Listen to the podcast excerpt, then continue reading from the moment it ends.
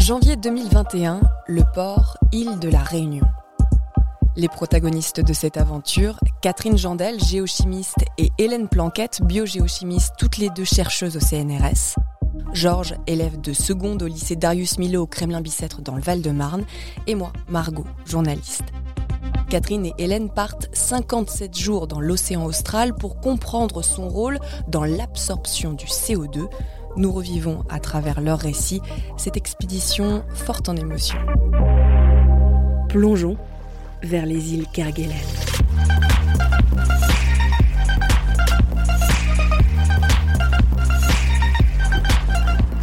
Nous sommes à quai, devant nous se dresse le navire océanographique le Marion Dufresne, 120 mètres de métal qui peuvent encaisser les tempêtes les plus violentes de l'océan austral. Mais pour le moment, on attend le feu vert pour pouvoir partir. En fait, on attend le résultat des tests Covid que nous avons mis en place sur le quai, au port, parce que ça fait un an qu'on est dans la pandémie Covid, un an qu'on jongle avec les confinements, un an qu'on ne sait pas si on va partir. Et là, on va embarquer 48 personnes à bord. Et les 48 personnes, on veut qu'elles n'aient pas le Covid. Donc on a demandé un, là, on attend les résultats, mais on, a un laboratoire de la Réunion qui est venu nous tester tous. Et on attend de savoir si on est tous euh, free Covid. Ce, ce serait dommage qu'après trois ans de travail, ça tombe à l'eau pour un virus quand même. Parce que si jamais il y a un cas de Covid qui se déclare euh, dans la semaine à venir, on rentre tous à quai.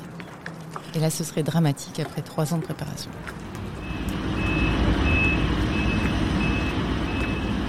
C'est bon. Tout est OK, les 28 tonnes de matériel. Donc déjà, on est négatif, bonne nouvelle. Les 28 tonnes de matériel sont chargées, les 48 scientifiques sont à bord, les marins aussi, évidemment, et heureusement. Et c'est parti vous vous sentez comment là? On largue les amarres, j'ai eu les larmes aux yeux. Moi, je me sens, euh, je me sens impatiente de la suite en fait. J'ai envie de commencer les prélèvements, j'ai envie qu'on commence à travailler et j'ai envie que tout ça se concrétise vraiment. Quel est l'objectif de cette mission? C'est d'explorer une région du monde qui est extrêmement éloignée et dont le rôle est important dans la soustraction du gaz carbonique à l'atmosphère. Sauf que ce rôle, on le comprend encore pas très bien parce qu'on manque de mesures, parce que c'est une des régions les moins explorées du monde. On va d'ailleurs s'assurer que tout le matériel euh, fonctionne bien euh, et réaliser quelques manipulations tests. Alors qu'est-ce qu'il y a sur le pont? Là on y est, on va pouvoir un peu tester tout le matériel. Alors il y a encore un petit peu de bazar parce que tout le monde n'a pas euh, rangé tout son matériel. Qui a laissé sa valise? Qui a laissé sa caisse surtout et la caisse Oui, c'est pas vrai. attachée. Ouais, ça c'est dangereux. Ça bouge un peu. Et, et en fait, qu'est-ce qui va se passer Euh, On va commencer par tester toutes nos, tous nos équipements. Donc il y a des rosettes, des, des grosses euh, structures en fer avec des, des bouteilles autour qui vont nous servir de prélèvement. Et qu'est-ce que vous allez prélever? De l'eau. On prélève de l'eau. Les particules qui sont en suspension dans l'eau, les particules qui coulent dans l'eau, qui chutent vers le fond de la mer. Et on a, on a plein d'appareils différents pour filtrer de l'eau et collecter de l'eau. Comment ça fonctionne à un prélèvement? On en fait plusieurs. Donc on va reprendre la rosette. hein. C'est des bouteilles. Les bouteilles, ce sont des cylindres en PVC. On les monte sur une couronne de 24 bouteilles.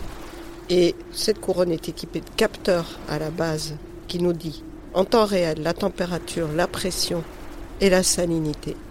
Et donc ça va nous permettre de savoir quand le matériel descend en profondeur où on se trouve dans les tranches d'eau qui constituent euh, l'eau de mer qui est en dessous de nous. Et quand on remonte, on déclenche depuis le bateau la fermeture de la bouteille qui attrape une tranche d'eau de la profondeur à laquelle on est et qui permet, donc au fur et à mesure, on remonte 24 tranches d'eau et ces 24 tranches d'eau donnent une information sur 24 points tout au long de cette profondeur de 5 km.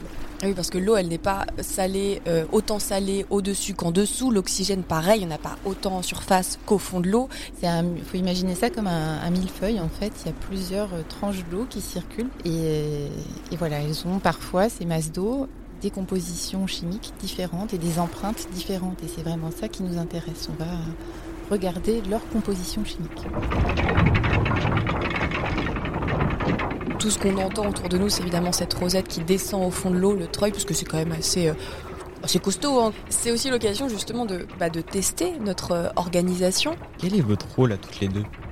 Alors nous, en fait, on coordonne les opérations à bord. On s'assure que chaque scientifique ait l'échantillon qu'il souhaite, dans la mesure du possible, parce que c'est un petit peu la guerre de l'eau à bord. Tout le monde veut des échantillons au même endroit.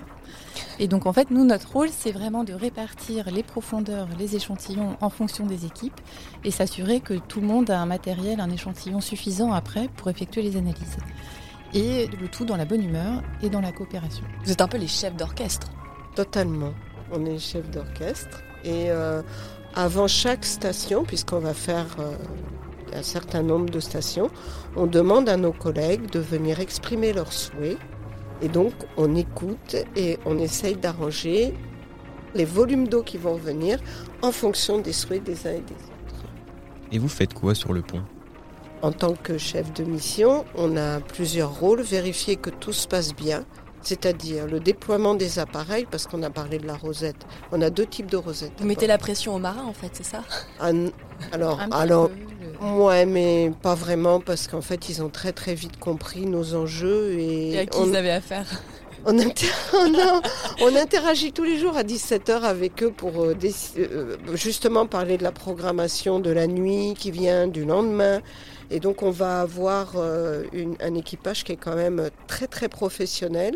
Alors une fois le, le matériel remonté à bord, il faut traiter euh, les données, les échantillons dans le labo, parce que oui, il y a évidemment un labo dans un navire océanographique. Il ressemble à quoi ce labo? Alors il y a plein, plein, plein de laboratoires différents à bord. hein. Il y a, euh, 15 à bord. Et donc euh, chaque laboratoire a ses spécificités. Euh, Il y en a, on peut rentrer comme ça, euh, on est habillé avec les, les chaussures de sécurité, on peut aller filtrer euh, limite main nue euh, et récolter nos échantillons.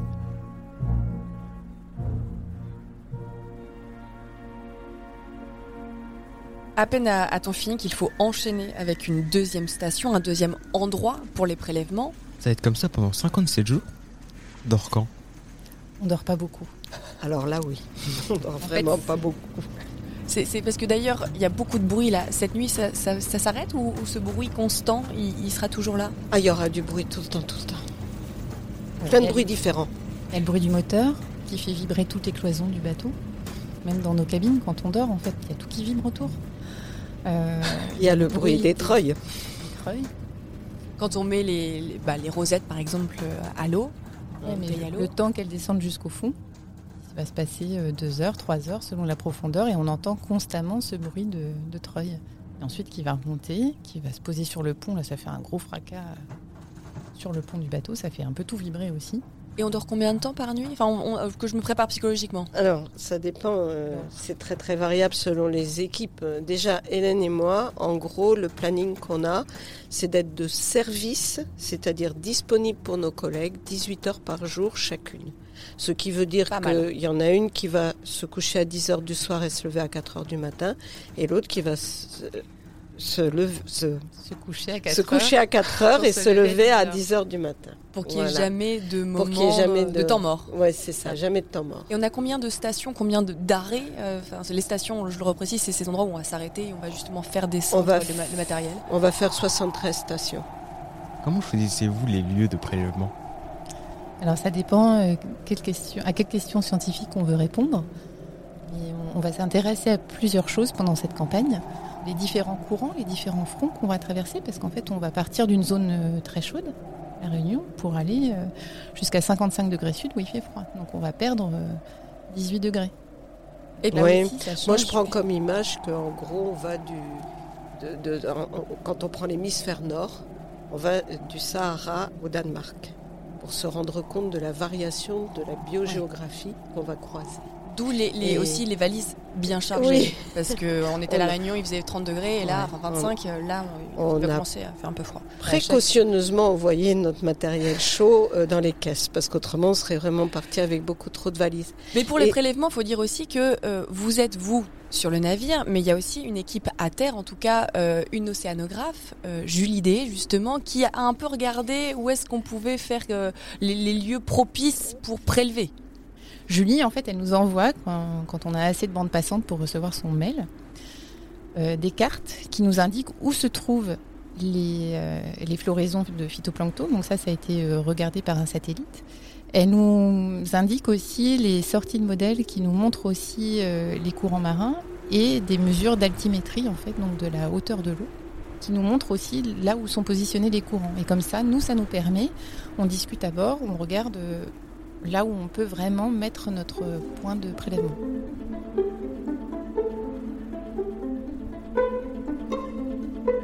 Ça fait cinq jours que nous sommes partis. On commence à bien prendre nos marques. On doit faire un prélèvement dans un courant qui s'appelle le courant des aiguilles. Donc on est dans l'océan Indien au large de l'Afrique du Sud. On prépare le matériel. On plonge les pompes et les sondes. Sauf que là, il y a un petit problème. On voit pas le courant des aiguilles.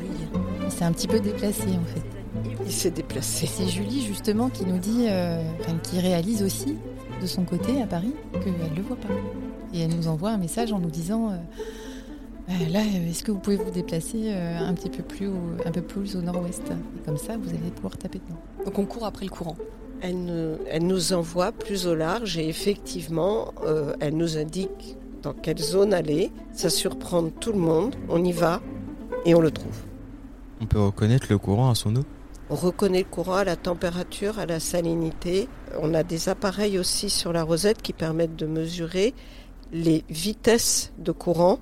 Et donc euh, là, ce sont plein de paramètres qui nous permettent de dire oui, là on y est. Alors là, on est le 18 janvier. Dans une semaine, c'est l'anniversaire de Catherine. Et, euh, et on s'est mis un défi, en fait, de lui faire un calendrier avec des photos rigolotes. Et le problème, c'est qu'un bateau, c'est petit. Et euh, il va falloir détourner son attention parce qu'elle a les yeux partout, Catherine. Et, euh, donc là, bah, je vais aller voir François, qui est un officier G-Navire.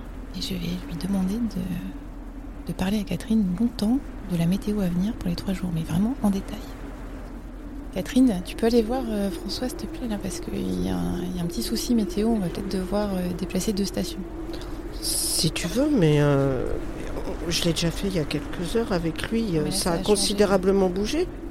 Ouais, cette région, S'il te plaît, parce que moi, il faut que j'aille faire les fiches de prélèvement, là, et que j'aille voir un peu le conteneur propre dehors. Donc, Bon, si tu veux, j'y vais, j'y vais, j'y vais. Non, t'inquiète, je vais y aller. Je vais y aller, il n'y a pas de souci.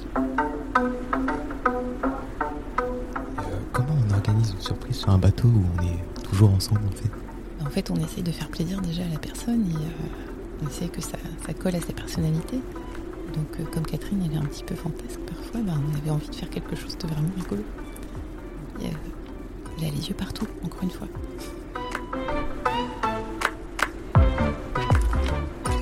Alors en fait, on emmène Catherine dans la salle de conférence, la, salle où on se réunit d'habitude pour parler de, sujets très sérieux, les, premiers résultats ou les prochaines stations. Mais bon, là ce soir, euh, on fait une petite entorse et on emmène Catherine euh, dans cette salle de conférence et on l'occupe. Elle sait bien qu'il va y avoir quelque chose pour son anniversaire, mais elle se doute pas. Je suis quoi. pas complètement dupe. On est le 29 janvier quand même. Mais euh, moi, j'ai suggéré dans la journée que on décale un peu parce qu'on travaille énormément ce jour-là. Et je trouve terrible de leur imposer parce que c'est le 29 janvier d'une des chefs de mission, on arrête tout. Mais ils sont très têtus. Et moi, en fait, je m'occupe euh, que l'équipe pompe relève les pompes le plus vite possible, en fait, pour qu'on ait euh, une petite fenêtre de trois quarts d'heure pour fêter l'anniversaire de Catherine.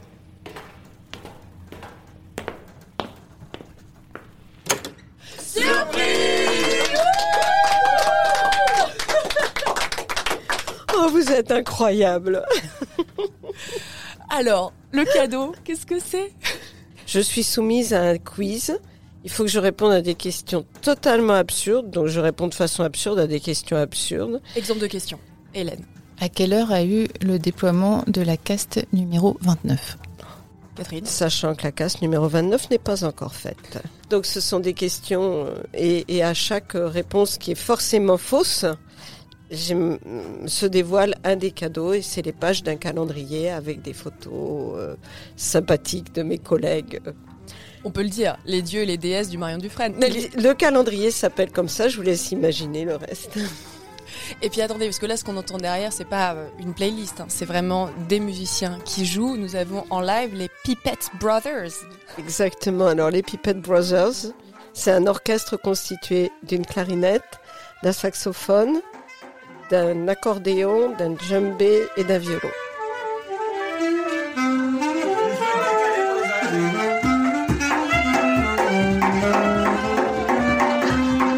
Au total, ce sont quand même 12 anniversaires hein, qui seront célébrés à bord, euh, des moments de convivialité et de détente hyper importants parce que sur 57 jours de campagne scientifique, il n'y a pas beaucoup de répit.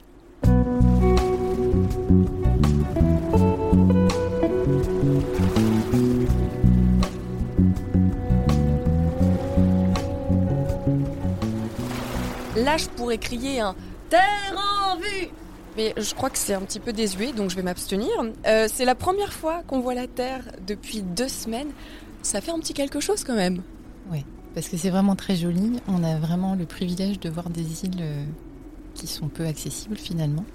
Et, euh, et donc la première fois que moi je les vois, je me dis, voilà, la chance, la chance de voir ça. Qu'est-ce que c'est comme terre que nous avons devant les Et yeux? On a les îles Marion et Prince-Édouard. Ce sont des, des îles qui appartiennent à l'Afrique du Sud. Il faut imaginer des grandes prairies vertes avec des grandes falaises qui tombent dans la mer. Ah, c'est magnifique. C'est vraiment magnifique. Et on va les échantillonner. Pourquoi on va faire des prélèvements près de cette île? Parce que justement, en fait, ces îles, elles libèrent des éléments nutritifs qui sont importants pour euh, le phytoplancton, les microalgues à la surface. Et elles vont libérer notamment du fer et du manganèse qui agissent un petit peu comme des fertilisants de l'océan et qui vont permettre aux microalgues de croître et d'effectuer plus de photosynthèse et d'exporter le carbone vers le fond de, de l'océan. Tout ça, c'est- lié à l'érosion euh, au niveau de ces îles. Ce sont des îles qui sont érodées par le vent et, euh, et qui vont justement libérer beaucoup d'éléments métalliques. Donc en fait, les rosettes plongent, remontent à la surface, on prend les échantillons et on n'a pas encore filtré qu'il faut encore la remettre à l'eau. Ça enchaîne, ça n'arrête pas. Mais finalement, euh, je vois pas le rapport entre l'érosion, euh, le CO2 ou l'océan austral, tout ça. L'érosion, c'est un mécanisme naturel. Aujourd'hui, quand on parle d'érosion, on entend euh, les maisons qui sont construites près des côtes et qui sont érodées par le niveau de la mer qui monte. Mais ça, c'est un mécanisme que les activités humaines ont provoqué, mais, et donc qui fait peur. Mais en fait, depuis que la Terre est Terre, il y a des montagnes qui se créent, qui s'érodent et qui amènent des éléments chimiques à l'océan. Et l'océan est le réceptacle de tous ces produits d'érosion. Et quand on est comme Hélène l'explique, à proximité d'une île, on va pouvoir, au milieu de la mer, tester l'effet de l'érosion qui amène des éléments chimiques, ce qu'elle a dit. Et ces éléments chimiques sont essentiels au développement des petites algues qui sont dans la mer. Donc s'il n'y a pas l'érosion, il n'y a pas d'apport d'éléments nutritifs. S'il n'y a pas d'apport d'éléments nutritifs, il y a moins de développement d'algues dans la mer. Et c'est comme un fertilisant euh, naturel pour ces algues. Et qui ces algues, c'est la, bah, photosynthèse. Oui, en fait, les algues, pour croître, elles ont besoin d'éléments nutritifs, comme les plantes sur la Terre. Elles ont besoin de nitrates, silicates, phosphates. Elles ont besoin de, vitamines. Et, euh, et c'est le cas du fer, du manganèse. Et elles ont, elles ont vraiment besoin du fer pour transporter l'oxygène dans leurs cellules phytoplanctoniques. Et si elles manquent de fer, ben, elles ne poussent pas, les algues.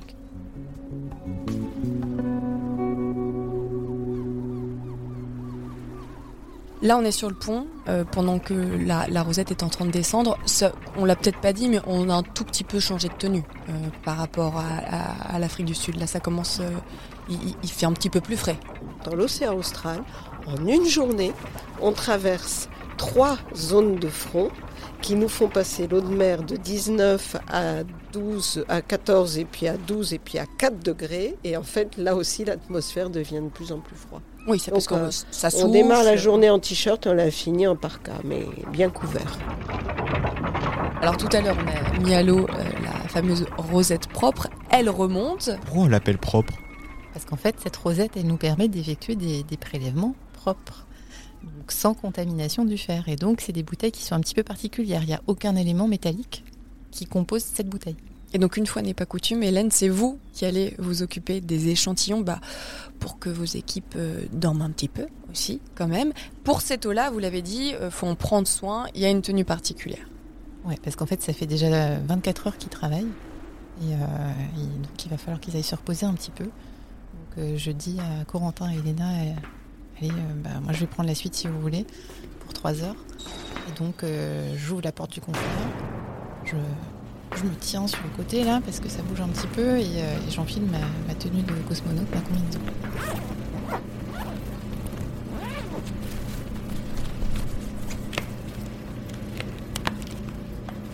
Pourquoi faut prendre autant de précautions?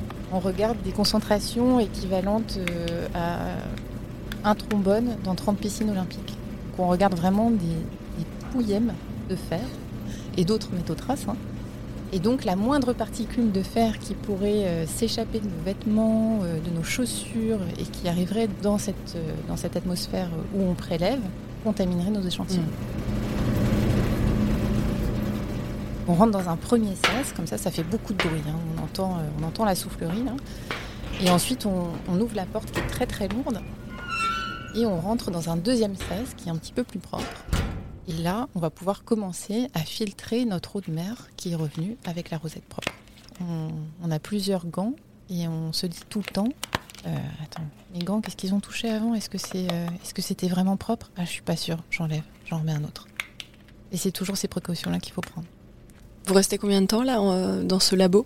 On reste à peu près trois heures euh, accroupis euh, dans le froid pour euh, remplir des flacons.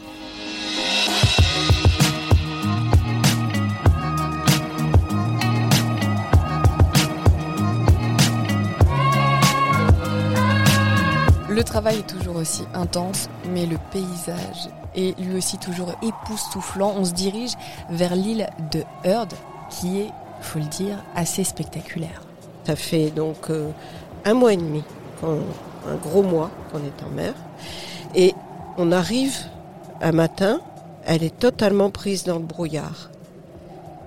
Il y a une tempête, on est abrité derrière l'île parce que on s'est un peu réfugié derrière l'île parce que le vent est extrêmement fort, les vagues aussi, et à l'abri de l'île, il y a au moins un petit peu moins de vagues. Il y a toujours énormément de vent, mais moins de vagues. Et ce brouillard. Et à 13 heures, d'un seul coup, le ciel se déchire, le brouillard se déchire et l'île de Heard apparaît. Bien là, c'est l'émerveillement général. C'est- C'est une île absolument exceptionnelle puisque c'est un volcan qui est en activité, donc il y a une petite fumée qui sort en haut du volcan et qui est entièrement couvert de glace et de neige. C'est un glacier, c'est un glacier qui descend dans la mer. Et bon, il y a beaucoup d'appareils photo, de caméras qui sortent. Il y a des petits arcs-en-ciel à la surface de l'eau aussi. C'est Euh, idyllique. Des gouttelettes d'eau en fait qui sont euh, qui volent avec le vent et ça fait des centaines d'arcs-en-ciel à la surface de l'eau. Et on est tous avec un sourire figé, une oreille à l'autre, pour contempler le spectacle. On voit des animaux aussi? Beaucoup d'oiseaux, essentiellement des oiseaux. Mais des oiseaux euh, par nuée.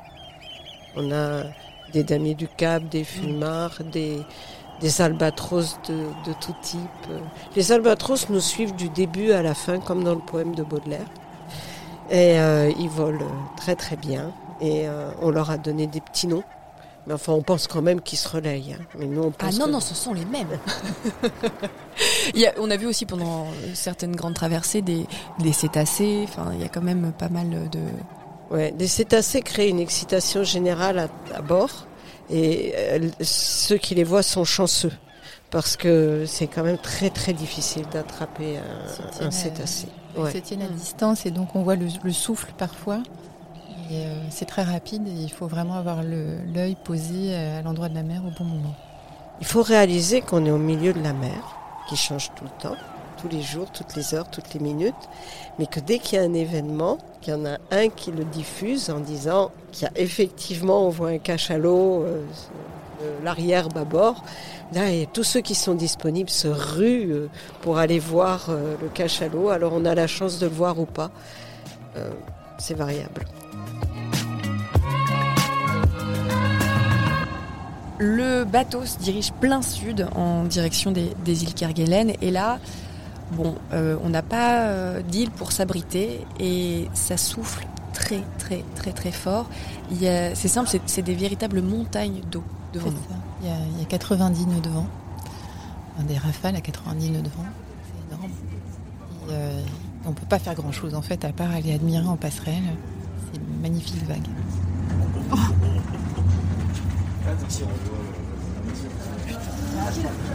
Des vagues, euh, il y en a une qui a été enregistrée, euh, À c'est 18 mètres. 18 mètres. En fait, l'enregistrement est un, un appareil qu'on a à bord et il a enregistré la latitude du bateau, c'est-à-dire ce qu'il a fait entre le plus haut et le plus bas. Et comme il monte au-dessus des vagues et qui s'enfourne quand il redescend, lui, il a fait 25 mètres de, de différence, ce qui fait une, comme si on était dans un manège. Euh, mais on n'était pas dans un manège, on était vraiment à bord. Et donc dans ces cas-là, Et en fait, on peut pas dormir. Mais euh, comment vous faites pour travailler dans ces conditions? on ne peut pas travailler dans ces conditions-là. On peut regarder les cartes météo, on peut regarder les données, on peut essayer de se dire, bon, quand ce sera passé, où est-ce qu'on va aller? Et on peut mettre aucun appareil à l'eau. Oui, c'est ça, on a combien là? Donc on a une annonce tôt le matin à 7 heures. Ça nous fait tous rire parce qu'on est quand même coincés dans nos cabines ou sur à la passerelle en train de regarder ce qui se passe, mais on n'a pas du tout l'intention d'aller travailler. Et il nous dit que c'est pas opportun d'aller dehors pour déployer nos appareils. Mais il connaît bien les chercheurs, les scientifiques. hein. Vous avez quand même, euh, quand vous avez quelque chose en tête, ça fait quand même. euh, On 50 n'aurait pas eu d'équipage pour le faire. C'est normal que la coque bouge un peu. oui. Oui, il vaut mieux, hein, parce que si le bateau est trop rigide, en fait, il va casser. Donc en fait, là, on, on voit l'avant du navire et on voit qu'il se tord un petit peu à chaque fois que le navire enfourne une vague. Et c'est assez impressionnant. Et on entend, quand on descend sur une vague et qu'on est à l'intérieur, on entend et on sent la coque qui fait don, don, don. Et en fait, ça signifie qu'il est en train d'épouser la mer et non pas, euh, en fait, de- de- c'est sa souplesse qu'on entend. Bon, ça y est, Catherine, t'as récupéré les fichiers sur la clé USB là, parce que je suis crevée, je vais, euh, je vais aller me coucher là. Pas de problème. Et On se voit tout à de l'heure. toute alors. façon, c'est l'heure. Bon, allez, à 4h du matin. Bon courage.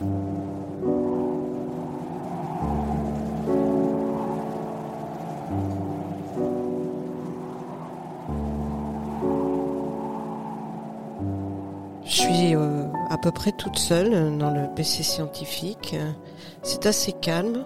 La mer s'est calmée. Il est 2 heures du matin. Et on a un collègue qui passe et qui dit Oh, ça serait une nuit à aurore australe. Et dix minutes plus tard, on en a un autre qui rentre en fonçant dans le PC scientifique. Je suis encore toute seule et qui dit Aurore australe à l'extérieur. Et la première chose que je fais, je me dis tant pis, elle est partie dormir il y a 4 heures maintenant, puisqu'il est 2 heures du matin. Je vais réveiller Hélène. Hélène Hélène, il y a des aurores australes Je vois une tête ébouriffée sortir de sa, de sa banette. Ouais, ouais. Lève-toi Lève-toi D'accord, j'arrive, j'arrive. C'est vrai, une aurore australe, j'arrive. Et je monte sur le pont. Et là, en- fait, en 10 minutes, je crois que l'ensemble du bateau a été réveillé. Et on est tous à crier de joie. Et en fait, il y, y a certains endroits du bateau où justement, euh, il y a plein de gens qui crient, qui sont heureux, mais qui rient vraiment comme des enfants. Et il y en a d'autres en fait qui restent silencieux et qui s'isolent un petit peu sur le pont et qui, et qui sont fascinés en fait par ces rideaux verts et cette danse en fait de lumière qui ondule un peu partout. Je suis devant les aurores australes. Je suis dans la catégorie des enfants émerveillés qui crient. Et moi, je suis catégorie calme.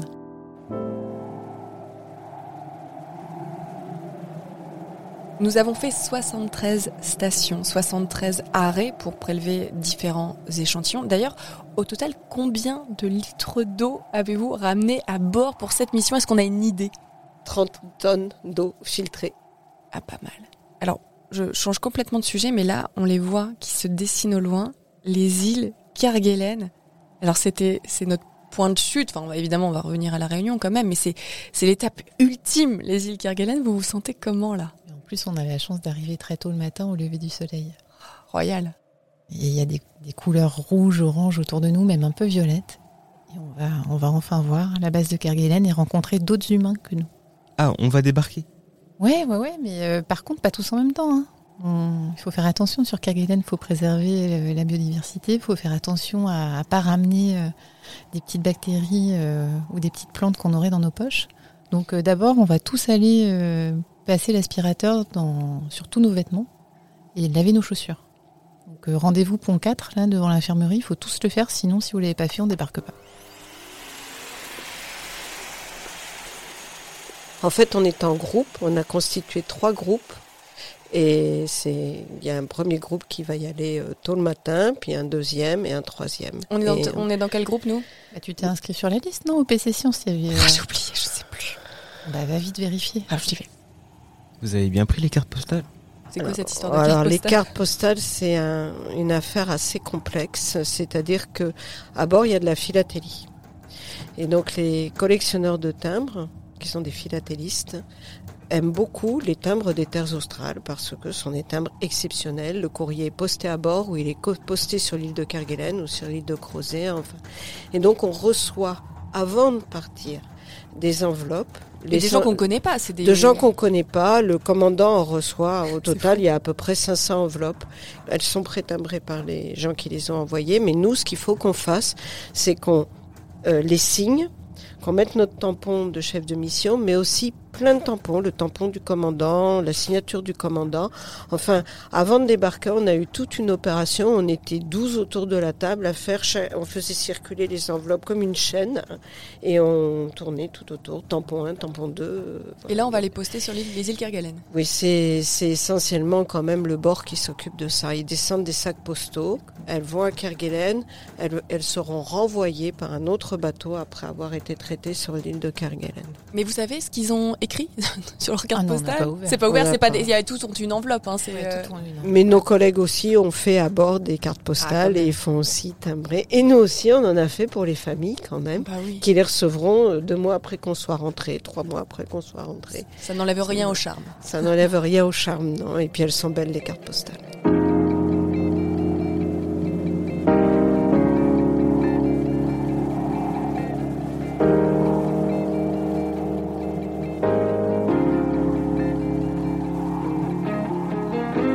Partir le long de la côte. On voit des éléphants de mer, on voit des manchots, on voit du, lichen, de l'herbe, mais très peu d'herbe. C'est quand même euh, c'est de la tourbe, euh, la terre de Kerguelen. Donc en fait, euh, et on a, on- est fasciné parce qu'on déjà on marche et on marche avec un guide, on marche entre nous. On parle pas beaucoup chaque pas il y a quelque chose de merveilleux à voir. Il fait plutôt très beau et Ce qui, bah, ce qui le- a- ce qui est une chance quand même le- sur les îles de Kerguelen. on a de la chance. euh, les suivants n'auront pas la même. nous, on n'a pas eu la pluie, mais nous, on a eu le soleil. Surtout l'autre petit nom des îles de Kerguelen, c'est quand même les îles de la désolation. Donc ça, Ouais, en fait, on, on- on a le temps en trois heures d'aller voir, euh, d'aller de marcher un petit peu et d'aller euh, à travers des souilles à éléphants de mer, prendre un chemin, rejoindre une petite pointe et puis une plage sur laquelle on voit encore des éléphants de mer et des manchots et ça nous remplit les yeux et le cœur.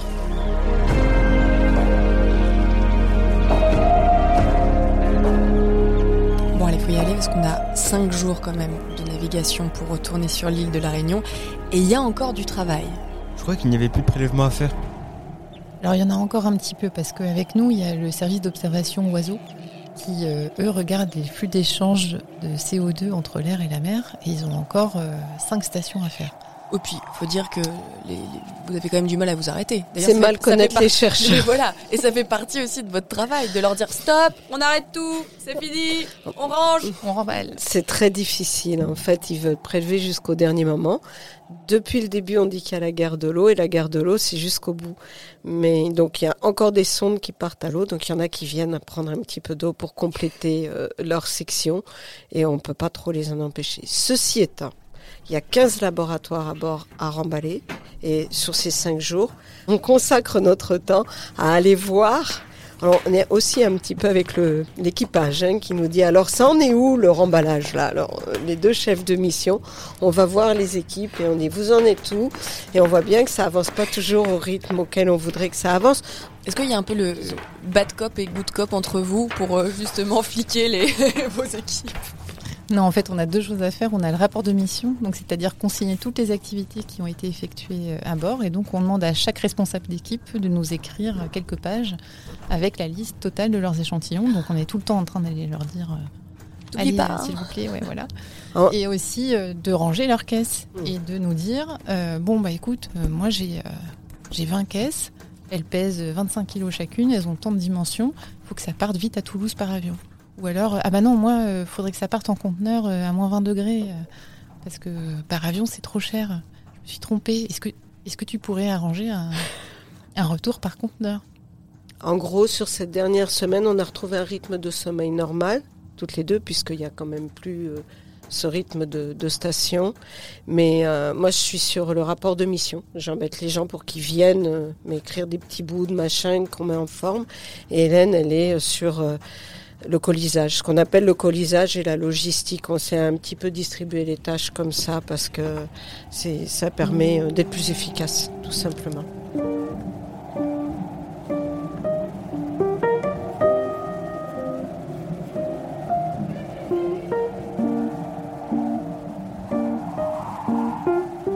Ça y est, l'île de la Réunion apparaît à l'horizon. Ça sent sérieusement la fin de la mission. Comment vous vous sentez là? Alors moi, je retiens mes larmes parce que c'est la, fin d'une très très belle aventure humaine et scientifique. Et euh, il y a une partie de moi qui a envie de vite retrouver les miens, mais il y a une autre partie qui aimerait bien repartir tout de suite. Et moi, je retiens pas vraiment mes larmes parce que c'est ma dernière mission en mer puisque je suis pas très loin de la retraite. En fait, j'ai aucune envie de débarquer. Aucune. Qu'est-ce qu'on retient scientifiquement et humainement de cette mission? L'océan austral, on l'a dit au début, c'était pour voir quel était son rôle euh, dans la pompe à carbone. Bah, l'océan austral, en fait, on n'a pas encore euh, tout analysé. Euh, et, donc ces échantillons, ils vont nous permettre vraiment de, mieux comprendre la circulation des éléments nutritifs, comment ils influencent les écosystèmes. Et donc bah, ça va encore nous occuper pendant au moins 5 ou 6 ans.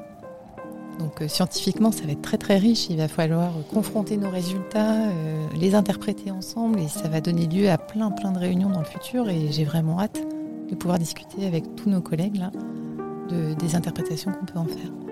Et humainement, j'ai rencontré des gens formidables, euh, des gens qui m'ont euh, fait voir euh, la vie un petit peu différemment parfois. beaucoup de, solidarité entre nous, beaucoup de coopération. Et, je suis ravie qu'avec Catherine, on se soit si bien entendu pendant tous ces jours de travail intense parce que c'est pas forcément facile de s'entendre aussi bien quand on dort 3 à 4 heures par jour. Effectivement. C'est une campagne qui nous a énormément fatigués parce qu'on a énormément donné et en même temps, elle a passé vite. Les gens avec lesquels on a travaillé à bord sont absolument exceptionnels. Hélène est quelqu'un d'exceptionnel. Et euh, en fait, j'ai eu énormément de, bonheur sur cette campagne en mer même s'il y a des moments où on était fatigué, ah des moments où on a des collègues ah qui viennent un peu chouiner parce qu'ils veulent un échantillon, machin, etc. Mais on y est toujours arrivé et c'est souvent qu'ils sont venus nous dire mais comment vous faites pour rester zen? Comment vous faites pour rester aussi calme toutes les deux? Et je crois que c'est parce qu'on a vraiment euh, réussi toutes les deux à se comprendre et à se partager le travail avec euh, sérénité. Et, et cohérence et on peut dire intelligence humaine, quoi. Voilà. Et en fait, je trouve que le plus beau compliment qu'on nous ait fait, c'est bah, on pose une question à toi ou Catherine, finalement, euh, on a la même réponse. Et ça, c'est vraiment rassurant. le, tout à la fin, tout à la fin, nos collègues nous ont fait la surprise de nous faire euh, venir dans la fameuse salle des conférences et on est entré dans le noir. Et d'un seul coup, ils sont applaudis pendant, je sais pas, au moins 10 minutes à peu près. Non, encore, encore. encore. On pleurait. On pleurait. Ouais.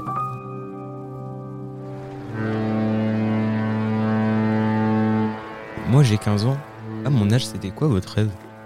Vous, vous allez pas me croire, mais moi je voulais être océanographe. Non. À 11 ans, j'ai demandé un atlas à mes parents pour Noël. J'étais en sixième. Et j'aurais passé mon temps sur cet atlas. C'est l'atlas du Reader Digest, il était très grand. Et en ouvrant la page de l'océan Indien, j'ai dit à ma mère, je voudrais aller sur les îles Kerguelen. Elle m'a répondu, il y a de la brume, il y a du vent et c'est pas pour les femmes. À 15 ans, je voulais être océanographe, je l'ai dit à l'orientation à mon collège. Et on m'a dit, c'est pas pour les femmes et c'est bouché. Mais en fait, j'ai quand même un peu de suite dans les idées. Hélène? Et moi, à 15 ans, en fait, je voulais continuer euh, de voyager sur le voilier de mes parents. C'était ça mon rêve. Et je voulais surtout aller voir l'Antarctique. Et, euh, aujourd'hui, euh, c'est quoi? Alors moi, je vais toujours aller voir l'Antarctique. Et sinon, plus large échelle, j'aimerais bien qu'on arrête de regarder le monde à travers un écran, en fait, et que quand on voit quelque chose de beau, qu'au lieu de dégainer son téléphone pour prendre la photo, etc., qu'on se dise Attends, je regarde, je savoure un peu ce qui m'entoure Aujourd'hui, moi, ce que je voudrais, c'est que les gens réalisent qu'on vit sur une planète absolument unique et qu'on prenne la mesure de sa fragilité. Et c'est notre métier, en fait, d'alerter là-dessus. Mais en fait, on n'en a pas beaucoup parlé parce qu'on n'a pas les résultats. Mais les résultats globaux qu'on a sur le fonctionnement de l'océan, c'est pas du tout solide, un océan, même si c'est immense. Et euh, donc, euh, il faut, faut vraiment. Euh, aujourd'hui, c'est réaliser à quel point notre planète est fragile et combien il faut la protéger, parce que de la planète dépend notre existence.